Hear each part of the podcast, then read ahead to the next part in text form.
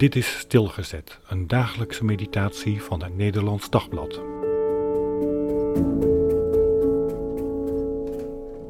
Zwak, 2 Samuel 3, vers 39. Ik ben nog zwak, al ben ik dan tot koning gezalfd. Tegen deze mannen, de zonen van Suria, ben ik niet opgewassen. Mogen de Heer de misdadiger naar zijn misdaad vergelden. Wat een vreemde uitspraak. Om te beginnen, als leidinggevende moet je toch zeker nooit openlijk toegeven dat je zwak bent.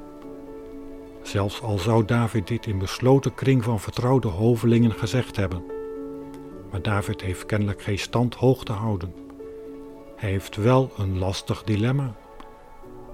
Joab heeft een moord gepleegd. Hij is des doods schuldig. En niet alleen hij, ook zijn broer Abisai. Maar dit zijn nu juist de ervaren mannen die David de komende tijd meer dan ooit nodig heeft. Want als de Filistijnen doorkrijgen dat Israël weer één gaat worden, komen ze natuurlijk ogenblikkelijk in actie. Wat is nu wijsheid?